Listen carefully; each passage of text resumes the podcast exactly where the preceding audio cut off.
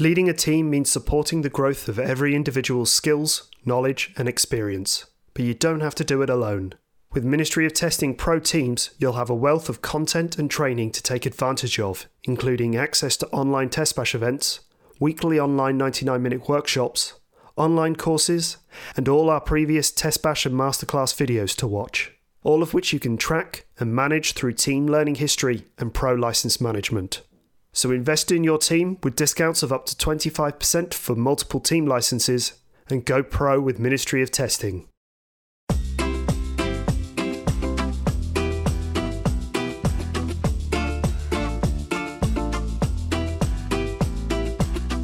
Welcome to Test Roulette, a podcast where my panel guests could be asked to discuss any testing topic decided by randomly selected test cards.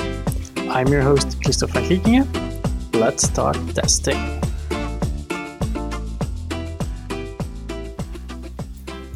Hello and welcome to the Test Roulette. And today I have two awesome guests with me, and I'll let them introduce themselves. First off, Gareth.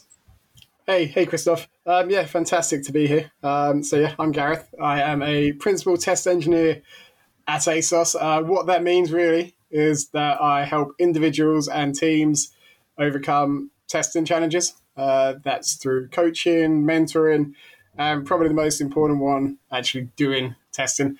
Um, I've been in software development for around 14 years now. Uh, I looked this morning, and yeah, I was quite surprised that it was that long. Um, and over that time, I've had the privilege of working with some amazing people, with some amazing tech, focusing on roles around testing, uh, focusing on roles around people. And most recently, I was actually an engineering manager where my sole focus was on the growth and development of engineers, which uh, I'm sure you can imagine it, it, can be tough, but at the same time, it's extremely rewarding. Um, but I'll be honest, I missed my first love, which was testing, and hence I have now returned home, shall we say.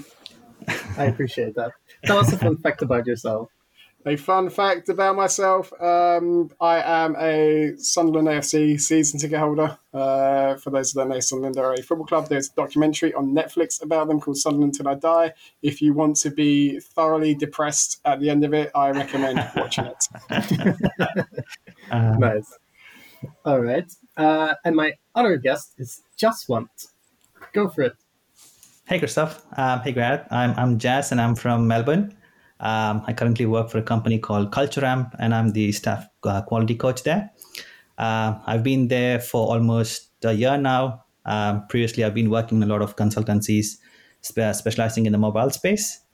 Um, I used to I started my career as a developer and then midway through, um, yeah, got too interested with testing and automation. And then since then, I've been an automation engineer and, and been working in the quality space. To, um, and yeah, exactly. That's how everyone says. So that's, that's true. That's true as well. Um, and yeah, so currently I'm working with uh, with the legendary Anne Marie. Uh, she's heading the quality practice at at Culture Amp, and yeah, uh, very interesting to work. Um, it's a different change from what I used to do with mobile. It's now it's fully microservices and CQRS and Kafka and all the fun stuff. So it's been very interesting um, over the past year. Nice. Fun fact? So, fun fact um, I'm going to include Gareth on this one as well. So, my first Ministry of Testing article that I did, uh, Gareth was the um, editor or um, reviewer. So yeah, I'm not sure if he remembers, but I don't remember. Uh, I apologize. it's so good. It's so good. nice, nice. But, yeah, uh, that's that's fun fact for today. Anyway, nice to be here. Thanks. Glad to have you both here. Let's dive straight into it. I'll spin the wheel. It will land on a random TestSphere card. It will have a summary and some examples. Uh, I'll read it out loud. I'll do the examples afterwards if we get to a stopping point. Are you guys ready for me to spin the wheel? Yep. Go for it. All right. Spinning it now.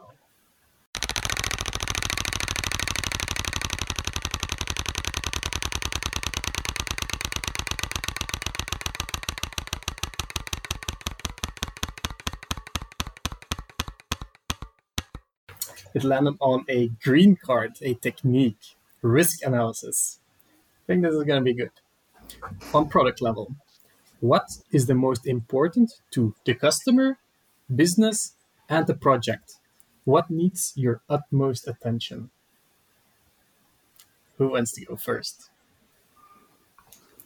I'll take this one because the whole strategy of our um, H2 of 2022 is based on one is risk storming and the other one is on pact. So it feels very close to home for this one. And shout out to my colleague, um, Catherine Beringer, who's been heading out this risk storming in this company for the past two years. So that's the first thing that hit me.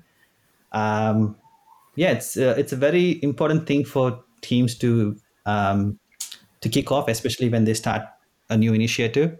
And it's been very rewarding. And every just wherever I go with with teams, um, we work from a quality foundations point of view. So we go and help every team uh, and coach them on on the specificities that they want us to work on. And yeah, so we've recommended risk storming as a thing that they do before kicking off any initiative. And yeah, as I said, the rewards has been uh, tremendous. Um, people are understanding what the value of it is and and looking at it at various levels, not just the product, but also like even within the team, what risks are there, um, resource wise and knowledge wise. So it's been a very good, fun thing to do as part of um, the whole team, and, and teams have been really appreciative of this. So yeah, that's the first thing that popped in my mind. Pass it on to Gareth now. Cheers. No, I think I think it's a for me most well I'm going to go out on a limb and say all testing is should be based on risk, right? Like I think um, mm-hmm. whether that's uncovering risk, whether that's kind of um, talking about risk and then using that to kind of drive whatever testing we're doing. But I mean, risk is something that, that I talk about all the time, right? It's, it's, it's, if I'm having a conversation with someone and someone says they want to do something or they're not sure about doing something, the question I'd ask, well, what's the worst that could happen, right? So it's very much, it's, it's just Dr. Pepper thing for, for people who have seen Dr. Pepper I mean, with a little jingle, what's the worst that can happen? Uh, that's something that makes them really think about, okay, so if I do this, the worst that can happen is is this, right? It, inevitably, it's never that bad. But then when it comes to things like testing, like if you're talking about risk, like you can use that to drive out the, the highest priority tests that you want to run. And like we I was working on a e-document management system, which required performance testing from around like 60 different locations around the globe, right? And we were talking about, okay, what are the file sizes that, that people are going to be using? What are kind of, we, we ended up going all the way up to like 150 meg, which I mean, I don't know about yourselves, but I, I don't really have many documents that are that size. However, because it was an international law firm, and I think they had documents from many, many, many years ago. I think in you know, in as time went on, the documents either just grew or they just yeah they became really big. Um, the great thing here is that when you talk about lawyers, I don't know if you know, but lawyers get paid a lot of money. Um, and if we talk about uploading documents, and when we got to 150 meg, it was it was failing, right? Like it couldn't handle that size documents, um, and it caused their, their, their systems to hang. Um, which, regardless if they only have one document that's 150 meg, if they try and edit that, if they try and upload it, causing their system to hang, and if they have to take like 10, 15 minutes to kind of get it all back, that's going to cost a lot of money, right? However, I think if if it came to the point that why it didn't hang the system, or if they could carry on with their business, chances are they didn't have many files of that size. They weren't going to be using many files of that size. You could argue, well, that's the risk that the business are willing to take. Um, but it's very much down to the impact of that, that risk, I think, that determines whether or not it's something you can live with or not. Yeah, and there will always be one that has like this huge file. You're talking to testers, like, right? That's exactly, exactly. that's exactly their thinking, right? Indeed, indeed. Um, let me read one example from the card. Deadlines are often the terminal for testing. When there is a testing phase at the end, how do you prepare for such a small time slot? You look at the risk, right? And you, you, you focus on the key risk. And this is something that we ask uh, we have asked in interviews before, right? Like especially like for, for mobile, right? You've got so many mobile devices. You've got like that, that we can support. Um, so a good question that we ask, and I'm sure you won't mind me talking about it now, is like, okay, you're given an hour to test the app before it has to has to go live or whatever, and the answers generally come around. Okay, what are the highest priority devices, right? What are the kind of the key user journeys that people are going to be doing, and really focus your testing on those high risk areas. Uh, mm-hmm. Uh, so I think when you've got a time frame like that, risk is probably the, your number one driver in determining what testing you do. Yeah, exactly. Uh, do you have anything to add, just one? Uh, I think I just want to add that when we do risk analysis, it's important to also have the data. Go back to data, just like what Gareth mentioned. You need to understand like what's your actual like in terms of mobile as well. What's the most used mobile uh, in your customer base? So it's always fun to uh, really useful to have that data in your hand when we do risk analysis. So um, yeah, that's something that I've seen people miss out on. Just go on instinct sometimes. So it's always good to base on like analytics or observability if you have in your systems and use those log, um, stuff in there to actually analyze your risk there. Yeah. Yeah, that's nice. Um, you guys want to move to a new card? Sure. Let's do it. All right. I'm spinning the wheel again.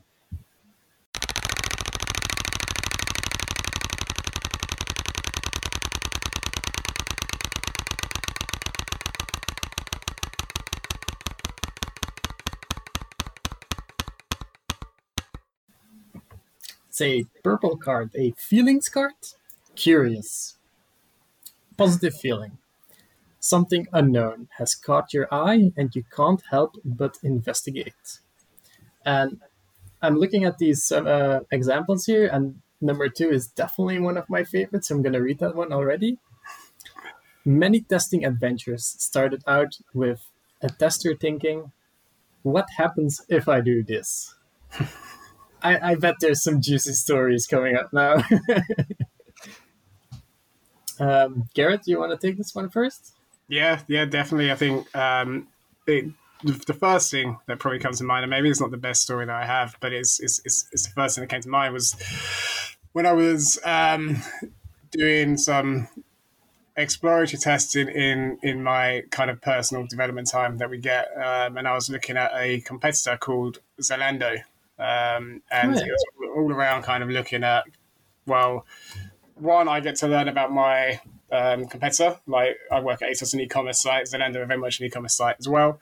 Um, two, I get to sharpen my ex- exploratory testing skills. Um, so I thought, well, this is a win-win situation, right? So I mm-hmm. went on and started looking at the Zalando product page, using like Fiddler and using Chrome, Chrome DevTools and stuff to really learn more about the Zalando product page. Um, and it was quite broad like charter. It was really just to learn more about the product page and how I have a very clear idea about how ASOS handle product page, handle stock reservations and things like that. What I wasn't sure about was how our competitors do it, right? So I'd go into Zalando, um, look at Fiddler and start looking at the network traffic and like you start noticing all these API calls and you start thinking, well, what happens if I change this API call? Or what happens if I change that API call?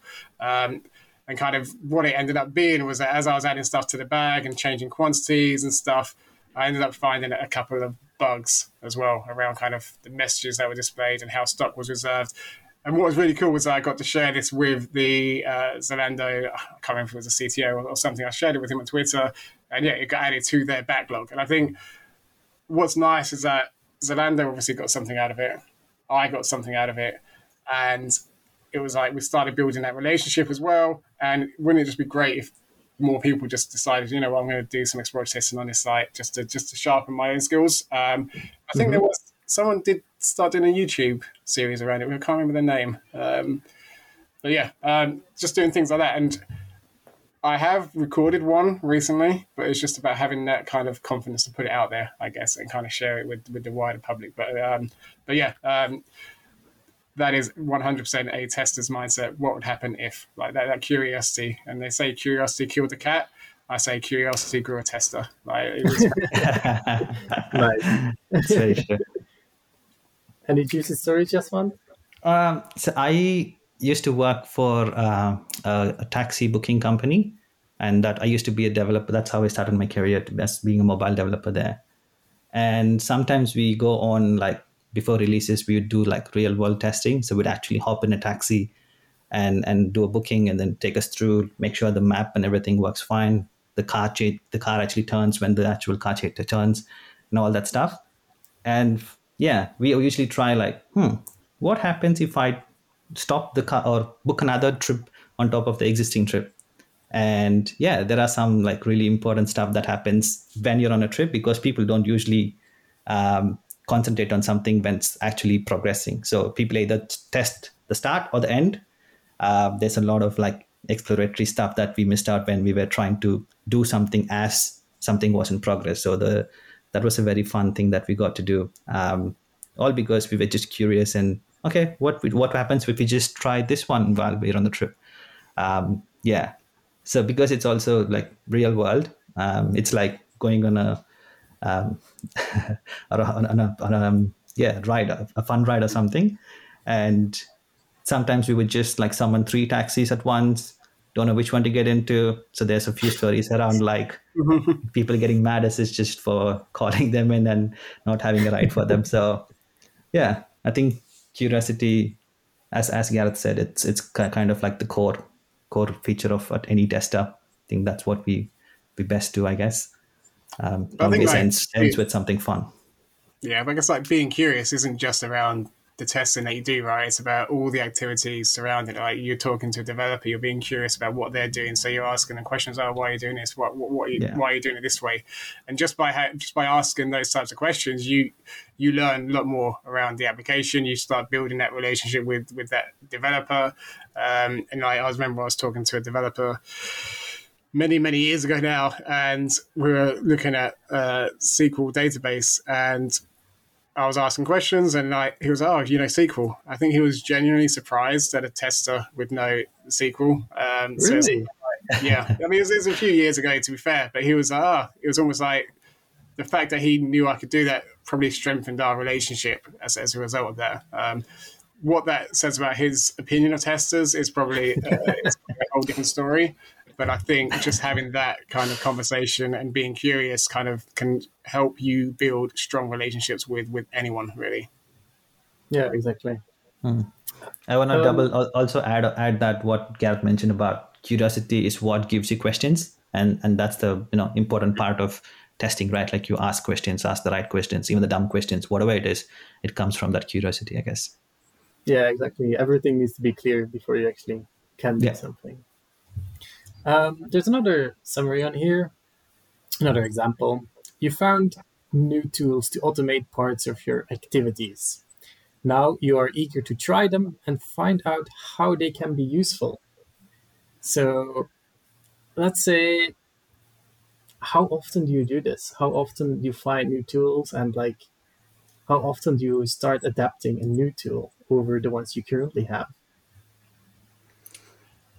It's been a while for me. I'll be honest. Um, but I think we we have to be careful. Like there are there are hundreds of shiny new tools mm-hmm. out there, mm-hmm. but but we have to be clear about what problem they are solving. And I see I see all too often people adopting shiny new tools just for the sake of adopting a shiny new tool. And it's not really yeah. solving a problem. It's not really doing anything different than the existing tool or framework does. Um, so, for instance, in, in one of our web teams, we're looking at, uh, well, we are kind of migrating to Playwright. But I think that, that, that brings us some core benefits. And we've done it very clear these are the benefits we'll get from Playwright.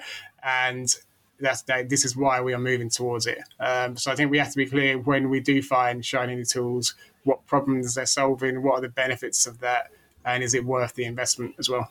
And I know that probably sounds really kind of boring, but at the same time, we have to be mindful of that as well yeah, it's a process you actually have to do because it can be like a new tool. Everybody's hyped about it, uh, but it might not be for you. Mm. Yeah, yeah. I think um, the video that that um, Steve Jobs talked about about always technology is always going to be shiny, and um, you can't fit technology into solving a problem. You need to find the problem first, and that's how you grow a product. And that's a really good video that to watch as well. So um, yeah, I think as part of um, new tooling, sometimes I feel like how do we use the current tooling that people are very used to uh, to solve different problems?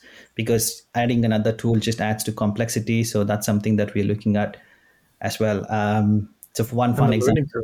Yeah, exactly. And just if you think about 25 teams that we're currently dealing with and just implementing it itself is like a year long process sometimes, right? So it's it's not worth that uh, unless there's a very competitive um, uh, thing in there. Uh, one thing that comes to my mind is like we recently started using K6 as a tool to um, do a performance testing. It's been great, ex- mm-hmm. great experience with it. But suddenly I had to um, solve some complex problems around okay we've done a lot of api testing uh, with using rest apis but mm-hmm. now, the, now the whole vision is around like going into more asynchronous api testing so there are like kafka. So that's what a whole like tech vision is based on. Um, we are fully into something called cqrs which is uh, more event sourcing stuff. So everything becomes asynchronous. So i have to change my whole thinking around okay it's not synchronous anymore. How do you solve like an asynchronous problem? And that's yeah. been my my challenge for the past few weeks. And one of the things that it might be hacky but something that i came across and i it, it, it made uh, sense is that we could potentially reuse the k6 tool to do asynchronous testing by just doing parallel users. So you just create more asynchronous processes more multi-threads kind of and you do testing using that. So what i'm trying to get to is where you can use a similar tool but to solve a different purpose and it just takes the um, a lot of benefits out of it because you you know you, you're using the same tool less learning curve as i said so yeah i think tooling is always fun um, sometimes you need to manage that as Gareth was talking about it's um, yeah. a double-edged sword for sure and I love that question. What problem are you trying to solve? My my yeah. friend Pete always asks that, and like you be that that works on so many levels. Like it works in, in a in a in a sprint planning meeting where you're kind of going down one path and you end up kind of so many miles away from what the original problem is just by asking that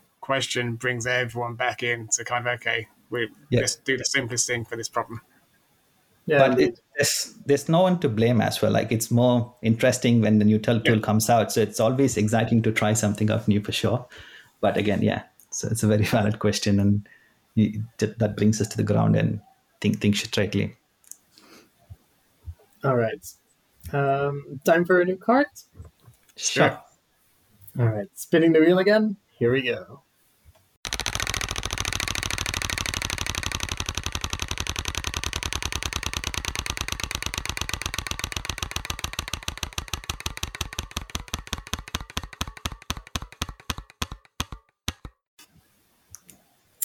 It's a orange card.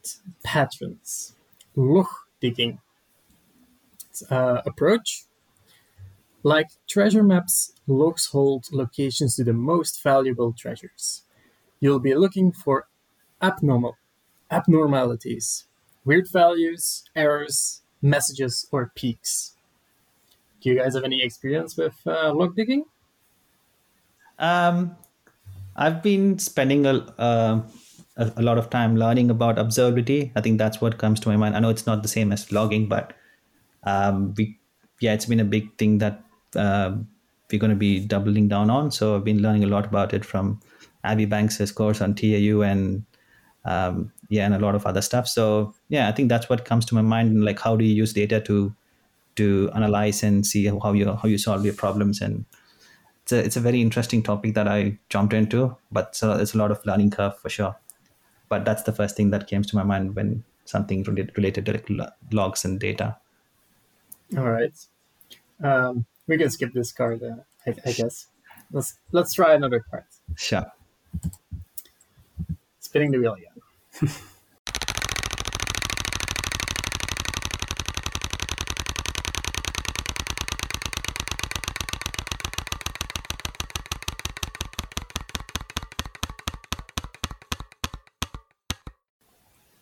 it's a light blue card, a quality aspect called clarity.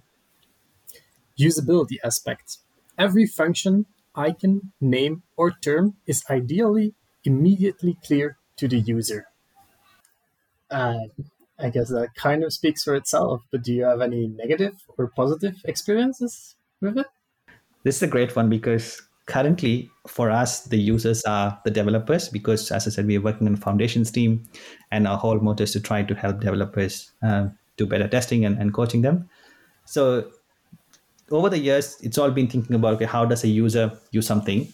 And now we had to shift a change about how does an, engineer thinks about testing and what does it mean for them and how the, how it uh, how to make things simple. And clarity is something that's so so much important because especially in the in the tech stuff you can just point to one thing and they can mean so many other stuff for people and i've been trying to make it so much clear because a lot of because you're serving 25 teams, it's hard to just go and explain everything, you know, directly. So a lot of things that we had to do was to do to write better documentation and and be more clarity uh, oriented. Um, yeah, so I, I can think of a couple of instances where you just like write something that you feel like it's more clear, but it just has a different meaning when someone else with a different perspective looks at it. So yeah, it's a very fun challenge. Uh, it applies to every user type, either it's internal, external.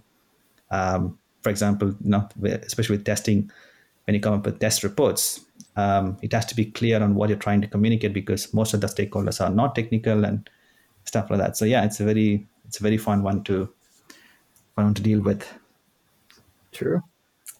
Do you have anything to add, Gareth?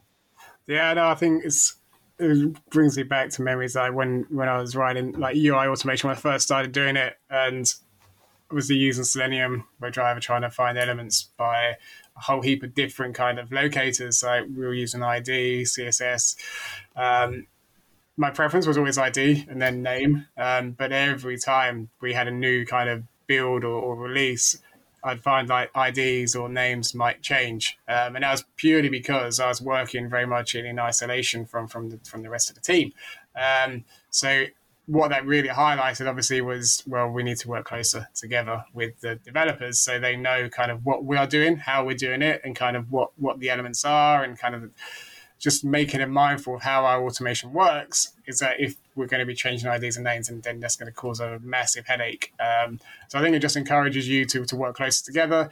Um, it encourages the uh, encourages people to use um, logical names when, when creating variables, when creating elements, and things like that, um, so that I can read some code and I can see exactly what it is doing. I can see, okay, get rid of things like var x and things like that because that does not tell me anything. I very much believe that if I'm reading code, it should be almost like reading a story, right? I should be able to go through it and see exactly what's happening. It's almost like a, a, a variable should be like a character in that story, and it should should have a name as such, and it should tell me exactly what that variable does and what it is there for. Um, I think it just yeah, it makes makes it a lot easier for someone else to come in and st- if they need to start working on a piece of code, they know exactly what and it just increases kind of productivity, increases how quick people can pick things up. So yeah, I think it's it's a, it's a win-win really. It, is, it sounds logical, but you'd be surprised how many people don't don't do it. That's true. Yeah. That's true. Um, let me read one example from this card. Take a good look at the first screen you see when you log in. How easy is it for a novice user to find their way around? I guess that's um, a very important aspect because people always say like hmm. when you open a web page, it takes three seconds for a user to see if they like it or not, and then uh, they'll move out or they'll continue. uh, have you had any bad experience or good experience with it? I, I think we're we're at a point now where pretty much every site has a set structure. You've got like a search bar at the top right? Like if I don't see a search bar at the top, I'm going to assume there's no way for me to search. There'll be a little hamburger kind of in, in the top left, maybe, um, or top right. So you kind of you've got these kind of um, beliefs of where you you feel things should be, and if they're not there, it becomes very frustrating. And it's a shame because it almost kills. Um, it kills kind of innovation to a degree because people are scared to kind of do things differently because if a user experiences something that they're not particularly familiar with, they may go somewhere else. I think it's, it's a very fine balance between, okay, you want to be innovative and kind of start doing new things and because because good things will come out of it. Um, you, you might fail sometimes but when you're doing innovative things good things will come out of it. But at the same time you want to keep kind of keep things flowing and keep people people's expectations at a certain level that they can interact with your site. They can do things almost intuitively. And i think there is a balance. I think it's very, very difficult finding that balance, and you'll see it in everything these days. I think we're very much losing um, creative design, like simple things like even like door handles. They're all very much the same. Like bollards in the street, they're very plain, minimalistic, um, and you're losing kind of the the creativeness from many, many years ago. When you look at like even like street lights from 50, 60 years ago, they're a lot more kind of creative than they are now. Uh, but it is, it's a shame. Um, but obviously there, there's reasons behind it, I guess, which we won't go into as part of this. probably one of the main reasons being budget. yes. oh, what I hate about like some UIs is like it depends where you live. So, for example, when a website is made in uh, America or in Europe or in Asia, like the save buttons and the cancel buttons. At some point, the save button is left and the cancel button is right or reverse or at the top right. Uh, I, Yeah. I just, yeah. Yeah. It's, like when you're when you're on a site and you don't know what one. Like if I'm on if I'm looking on the TV um, at some um, application, I'm not sure what one's highlighted and what one's not highlighted. So I actually have to click one to see what one is highlighted. If it's the first Yeah. time using it, and then it could either exit me from the app or it could take me into into the app. I think it's not always clear what is highlighted as well, which is a little bit frustrating. Sure. Yeah. Any from- stories? Yeah, looking from a testing perspective, that something that comes to my mind is like the different personas that you need to have to actually look at this kind of stuff because you've looked at the screen for like say thousand times. It might not be an, like looking at it as a novice user anymore. So you need to testers need to have that ability to context switch and think from a different shoes. Sometimes like in, in our platform there are like eight or nine personas. So you need to think at it from a different person which is a very um, important thing to do and a lot of people struggle with and yeah it's a very underrated skill i feel like but uh, yeah, yeah. and that that also drives that clarity around okay which user should act as which persona and what should they be looking at yeah Uh, I think that's where having diverse teams is like invaluable as well. You've got people Yeah. from diverse backgrounds, from different locations, or whatever it may be, and having them think, okay, that, that that's not right for me, um, Yeah.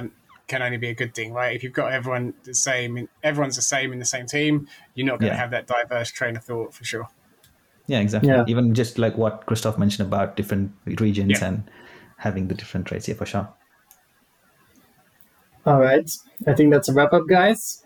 Thank you guys for being here. Uh, it's glad to have you on this podcast. How do people contact you? Do you have any books, blogs, socials to, to share? Um, do it now. Go for it. Um, Gareth? Cool. Yeah. So I'm on Twitter, uh, gwaterhouse85, and I've well only the past few months created my own site, which is uh, www.garethwater.house, uh, which was quite a nice little domain name. Unfortunately, um, water.house was taken. Otherwise, I'd have got that. Plus, but there you go. Really? uh, that's fun uh, Jaswanth? Um, yeah, more active on LinkedIn for this kind of stuff. Um, Jaswanth Manigundan is what yeah you need to search for, but I also have a small blog on on jaswanth.xyz. Um, but yeah, uh, feel free to contact and always find interesting chats happening there. So looking forward to some chats there. All right. Thanks for sharing. Thanks for being here, guys. To our listeners, thank you for tuning in on the TestSphere Roulette podcast, and see you guys next time for a game of TestSphere Roulette.